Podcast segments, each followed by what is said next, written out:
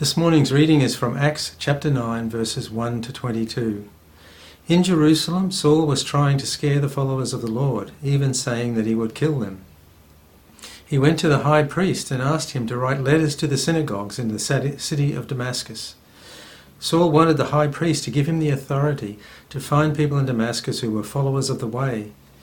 He found if, if he found any believers there, men or women, he would arrest them and bring them back to Jerusalem. So Saul went to Damascus. When he came near the city, a very bright light from heaven suddenly shined around him. He fell to the ground and heard a voice saying to him, Saul, Saul, why are you persecuting me? Saul said, Who are you, Lord? The voice answered, I am Jesus, the one you are persecuting. Get up now and go into the city. Someone there will tell you what you must do. The men travelling with Saul just stood there, unable to speak. They heard the voice, but they saw no one. Saul got up from the ground and opened his eyes, but he could not see. So the men with him held his hand and led him into Damascus. For three days Saul could not see. He did not eat or drink. There was a follower of Jesus in Damascus named Ananias. And in a vision the Lord said to him, Ananias. Ananias answered, here I am, Lord. The Lord said to him, Get up and go into the street called Straight Street. Find the house of Judas and ask for a man named Saul from the city of Tarsus. He is there now praying. He has seen a vision in which a man named Ananias came and laid hands on him so that he would see again. But Ananias answered, Lord, many people have told me about this man they told me about the many bad things that he did to your holy people in Jerusalem. Now he has come here to Damascus. The leading priests have given him the power to arrest all the people who trust in you. But the Lord Jesus said to Ananias, Go, I have chosen Saul for an important work. I want him to tell the other nations, their rulers, and the people of Israel about me. I will show him all that he must suffer for me. So Ananias left, and he went to the house of Judas, and he laid his hands on Saul and said, Saul, my brother, the Lord Jesus sent me. He is the one you saw on the road when you came here. He sent me so that you can see again and also be filled with the Holy Spirit. Immediately something that looked like fish scales fell off Saul's eyes. He was able to see. Then he got up and was baptized. After he ate, he began to feel strong again. Saul stayed with the followers of Jesus in Damascus for a few days. Soon he began to go to the synagogues and tell people about Jesus.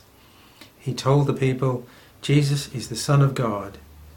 All the people who heard Saul were amazed. They said, This is the same man who was in Jerusalem trying to destroy the people who trust in Jesus, and that is why he has come here to arrest the followers of Jesus and take them back to the leading priests.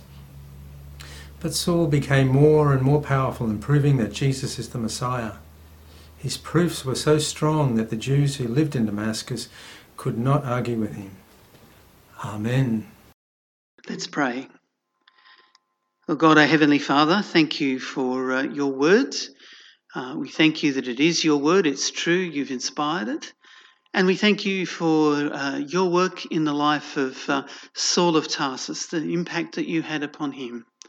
Lord, we pray that uh, as we look at this portion of your word now, that you would speak to us through your word, and indeed uh, we might similarly be challenged, uh, as was Saul of Tarsus, if indeed we haven't yet come to trust in Jesus. We commit this time to you now in Jesus' name.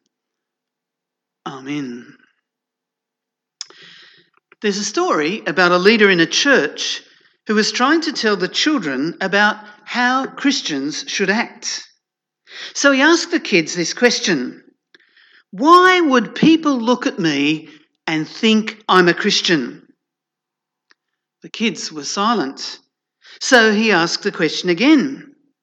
And again, none of the kids could come up with an answer. Finally, one small child look up, looked up and answered, because they don't know you. We need to be careful what we ask kids in public, don't we? Because children are so very honest. The early church grew across the then known world almost immediately after Jesus. How did that happen? And why did it happen? Often we look at the growth of the church through the lens of the book of Acts.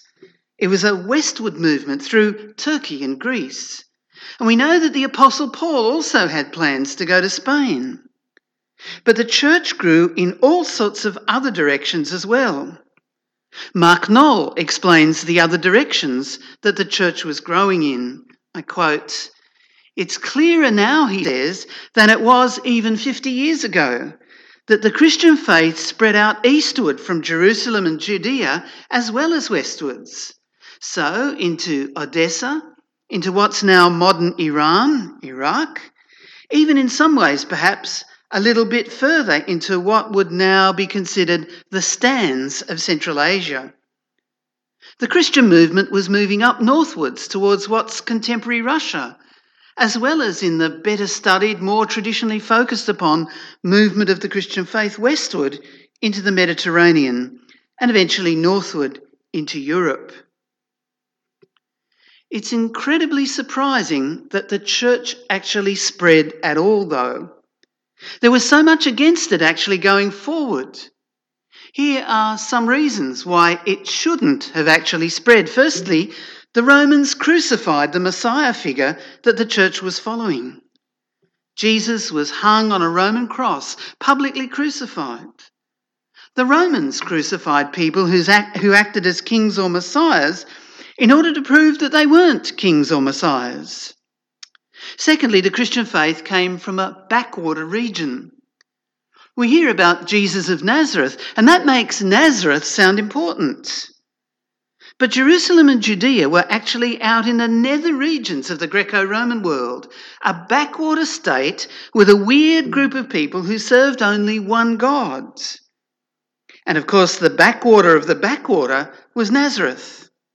The idea that the ruler of the world would come from Nazareth was a very odd concept. Add to that, the two leading authorities of that region stood against the church growing or spreading. The Jewish leaders stood against the church, and that was epitomised by Saul, who became Paul. Michael Bird talks about Paul's actions in trying to stop the spread of the church. Quote, and he says he was filled with zeal Zeal doesn't mean just bucket loads of enthusiasm. Zeal means a willingness to engage in holy violence to protect God's reputation and to protect the purity and the sanctity of the people of God. Saul came to target one particular group followers of Jesus, the Nazarene, the followers of the way, who would eventually be called Christians. He targeted them because he believed that they were a rogue cult. He wanted to completely nullify them as a movement. Now, whether that meant suppressing them, scattering them, imprisoning them, beating them, or in some cases even killing them, this was a guy who really believed that the end justifies the means.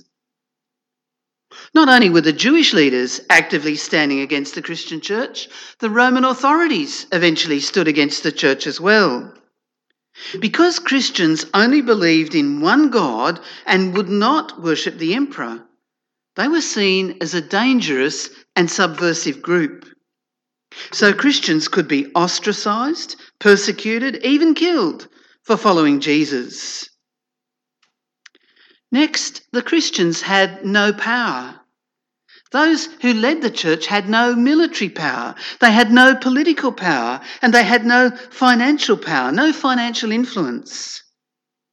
So, if you put all those things together, the fact that the church grew at all is just a miraculous outcome. So, what was it that caused the church to spread in those first couple of hundred years? Well, the first thing that I want to suggest is it's the validity of the person of Jesus. We talked last week about the fact that the apostles and the followers of Jesus were witnesses of things that they saw happen, of things that they heard and were completely committed to. They weren't people with just good ideas, they were people with good news. They were so committed to the concept that Jesus was the Messiah sent from God that of the 11 apostles left, 10 of them were martyred for their faith. In other words, they went to their death holding to the truth that Jesus was God on this earth who died and rose again. Their belief in this caused their deaths. What a great commitment to what they believed. And that's still important. There's a famous quote from C.S. Lewis's book, Mere Christianity, which goes like this Either this man, that's Jesus, was and is the Son of God, or else a madman or something worse. You can shut him up for a fool, you can spit at him and kill him as a demon, or you can fall at his feet and call him Lord and God. But let's not come, says C.S. Lewis, with any patronising nonsense about his being a great human teacher. He has not left that option open to us. The second reason is the message of Jesus resonated with people at that time. What we need to understand is that potentially 30 to 40% of people in those days were slaves. Some of the great thinkers of the day actually thought that slaves weren't even human. For example, Aristotle described slaves as living tools, something that you own. If the gospel was going to smash through barriers of resistance in the first century, there would have to be, as there has been in each century since the beginning of Christianity, a recognisable transformation of a person or group of people that would grab the attention of the masses. During the three decades following the death, burial, resurrection, and ascension of Jesus, the person chosen by the Lord to lead the crusade for spreading the gospel beyond the boundaries of Palestine was Saul of Tarsus. Tom Holland speaks about the influence of the teaching of the Apostle Paul. Quote, if you are being told that if you are baptized in some way, you enter into the family of God, you become a son, you become a daughter of God, you are being given the kind of dignity that hitherto only emperors have been able to boast. You know, if you're a field slave, if you're a scullery maid, if you're a prostitute being worked to death in a brothel, this kind of dignity is something that is unprecedented. End quote. Imagine that change, that everybody is important to God, not just the emperors or the wealthy or the educated, but everybody. And that's still true today. We're all important to God. We matter not because of what we do or how we perform or how many social media followers we have or how much we accumulate or however important we think we are. We matter to God because we're made in His image. That was true then and it resonated with people. And it's also true today. The third factor in the growth of the Christian church is the power of the Spirit of God. A football coach at the University of Alabama, Paul Bear Bryant, once gathered all his coaches together for a meeting and he told them, There are different kinds of boys out there, and we don't want all of them playing football at Alabama. There's one kind of boy who gets knocked down and stays down. We don't want him at Alabama. There's another boy who gets knocked down and gets up. But if you knock him down again, he stays down. We don't want that boy at Alabama either. But there are some boys that you can knock down and they get up. You can knock them down over and over again, and they will always get up.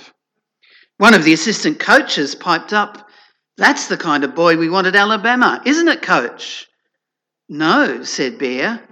We want the boy that's knocking the others down. End quote.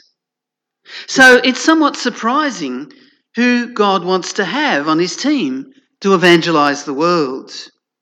If you were selecting missionaries in the first century, you would never choose Saul of Tarsus. He was the church's number one enemy. He grew up a Pharisee in Tarsus, a Roman citizen in a Roman city. His parents were so devoted that they sent him to Jerusalem to study with the renowned Rabbi Gamaliel. There, Saul was the brightest hope for leadership among the Pharisees. Like most Pharisees, Saul supported the crucifixion of Jesus. When Jesus' disciples began to preach that Jesus was risen from the dead and was indeed both Lord and Messiah, Saul was infuriated. So, what happened to change that? Well, Saul was on his way to a place called Damascus, and before he arrived there, he had this encounter. Acts chapter 9, verses 3 to 6. When he came near the city, a very bright light from heaven suddenly shined around him. He fell to the ground and heard a voice saying to him, Saul, Saul, why are you persecuting me? Saul said, Who are you, Lord? The voice answered, I am Jesus, the one you are persecuting. Get up now and go into the city. Someone there will tell you what you must do. As Saul and his entourage made their way along that dusty road, the risen Lord appeared to him, confronted him, converted him, and blinded him to establish that God was in control and from then on in charge of Saul's life. Then Ananias, a Christian leader from Damascus, was sent by God to Saul, and Ananias prayed with him. And the scales fell off Saul's eyes and here's what happened next Acts chapter 9, verses 19 to 22. Saul stayed with the followers of Jesus in Damascus for a few days. Soon he began to go to the synagogues and tell people about Jesus. He told the people, Jesus is the Son of God. All the people who heard Saul were amazed. They said, This is the same man who was in Jerusalem trying to destroy the people who trust in Jesus. And that's why he has come here to arrest the followers of Jesus and take them back to the leading priests. But Saul became more and more powerful in proving that Jesus is the Messiah. His proofs were so strong that the Jews who lived in Damascus could not argue with him.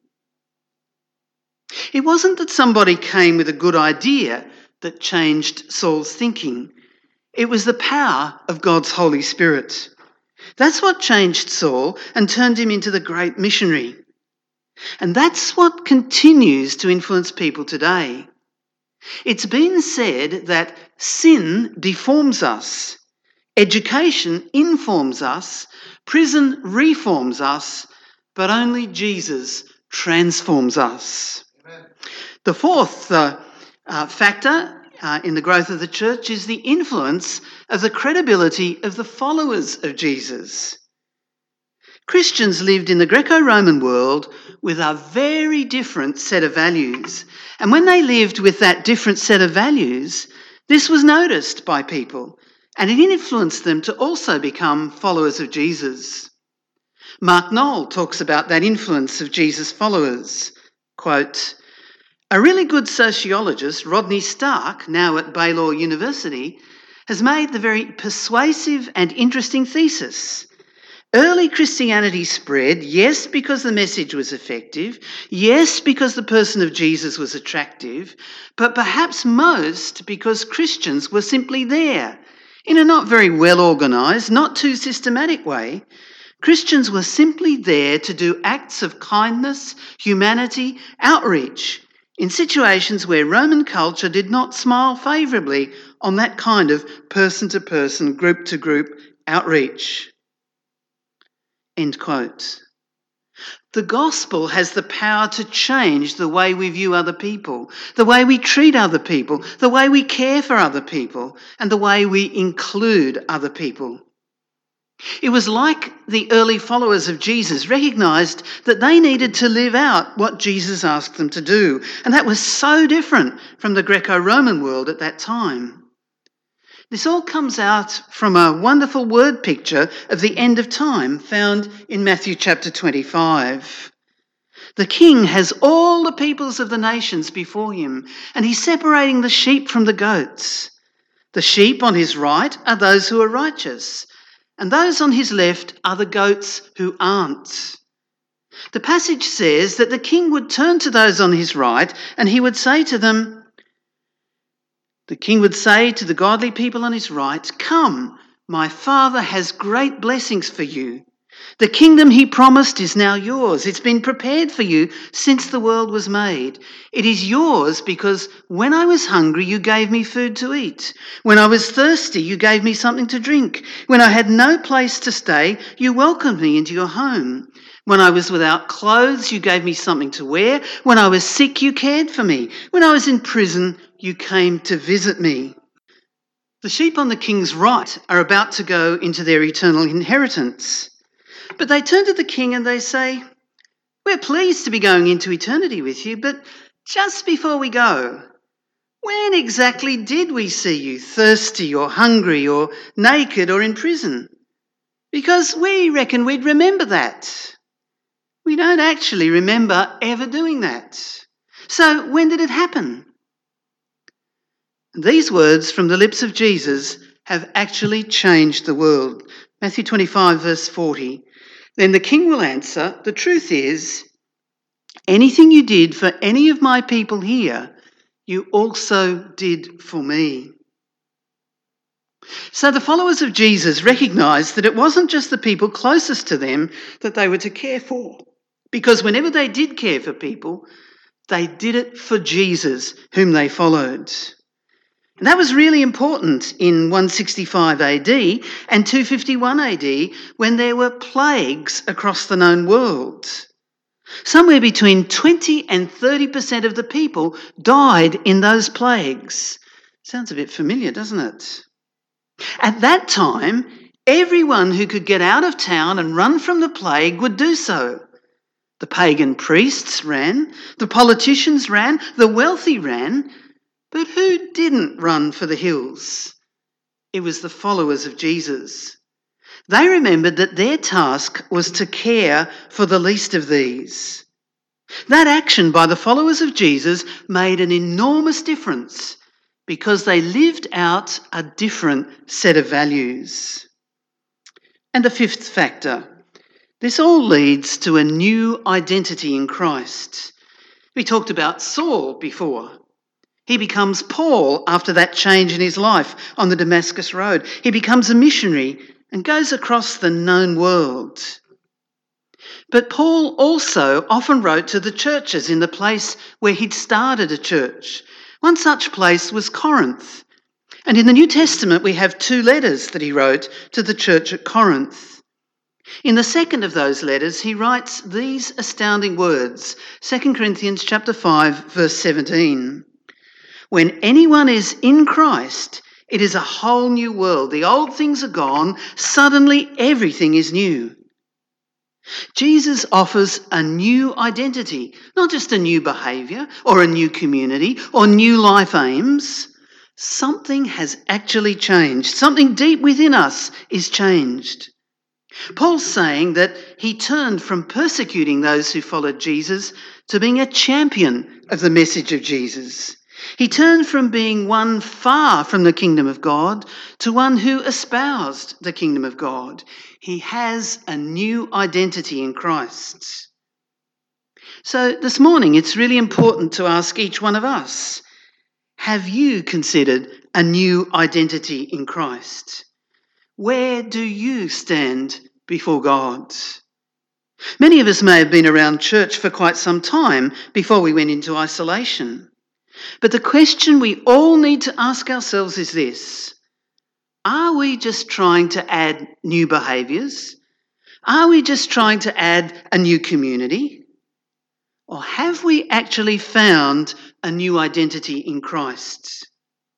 Jesus didn't die on a cross and rise to life again just to start a new gathering of people called a church. He didn't do it just so that we might have a few new ideas about how to live. He did it so that we would be able to know God personally, that our eternal destiny would be held secure in Him. So it would seem to me that it would be wrong to go past this morning without asking you whether you want to find your new identity in Jesus. Because you can actually do that. It's not that complicated. It's recognizing who Jesus is, just like Paul did on that Damascus road, meeting Jesus in an astounding way. It changed his life. Maybe this morning you need to meet Jesus. You need to respond to God. We respond by saying, I accept what Jesus has done on the cross. I accept a new identity in Christ. I'm sorry for how I've lived. I want to follow Jesus as the Lord of my life. Is that where you're at today? Well, here's a prayer for you this morning. I'm going to pray. Will you pray with me? Lord, I come to you today. I'm sorry for how I've lived. I'm sorry for ignoring you. I ask for your forgiveness, not because I deserve it, but because Jesus died for me on the cross to take the punishment for my sins. Jesus, come into my life today. Fill me with your spirit and help me to live what I say I believe. Amen. If you prayed that prayer today, let me ask you to do two things. One, tell somebody. Somebody who's part of our church community, someone who's a family member, someone that you trust. Tell them that you've prayed that prayer and that you've found a new identity in Jesus this morning. Secondly, let me encourage you to start reading the Bible. Pick up God's words. Start perhaps with the Gospel of Luke, where Luke tells Jesus' story. Read, say, five to ten verses each day. Reflect on what those verses might be saying to you. Then pray about how Jesus would like you to live in response to those words. We all need a new identity in Christ. We all need to know that it's not that we're important because of how we perform in life. We're important because Jesus loves us, because Jesus died for us. His resurrection was so that we can know that our identity, our future, and our eternity is held in God's hands. I pray today that you would live the truth of your new identity in Christ. So let's again pray. Let's bow in prayer. Father God, we thank you that by your Holy Spirit, you come into our lives and you change us from the inside out. Thank you for the incredible transformation that you made in the life of uh, uh, Saul of Tarsus. You uh, turned a man who was uh, hell bent on wiping out Christians to becoming one of the, the, one of the great missionaries of all time.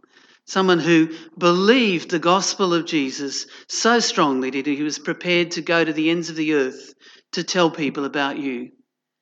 Father God, may we, each and every one, know that same transforming power in our lives. Lord, it's not just a matter of uh, changing a little area of our behaviour or changing uh, the group that we belong to, but actually changing us from the inside out. Lord, if there are those who prayed that prayer this morning in the talk, pray that you would strengthen them in their resolve to follow you. Help them and protect them, keep them for yourself. And Lord, uh, may we together grow in Christ, encouraging those who've perhaps just come to faith in Christ to continue growing.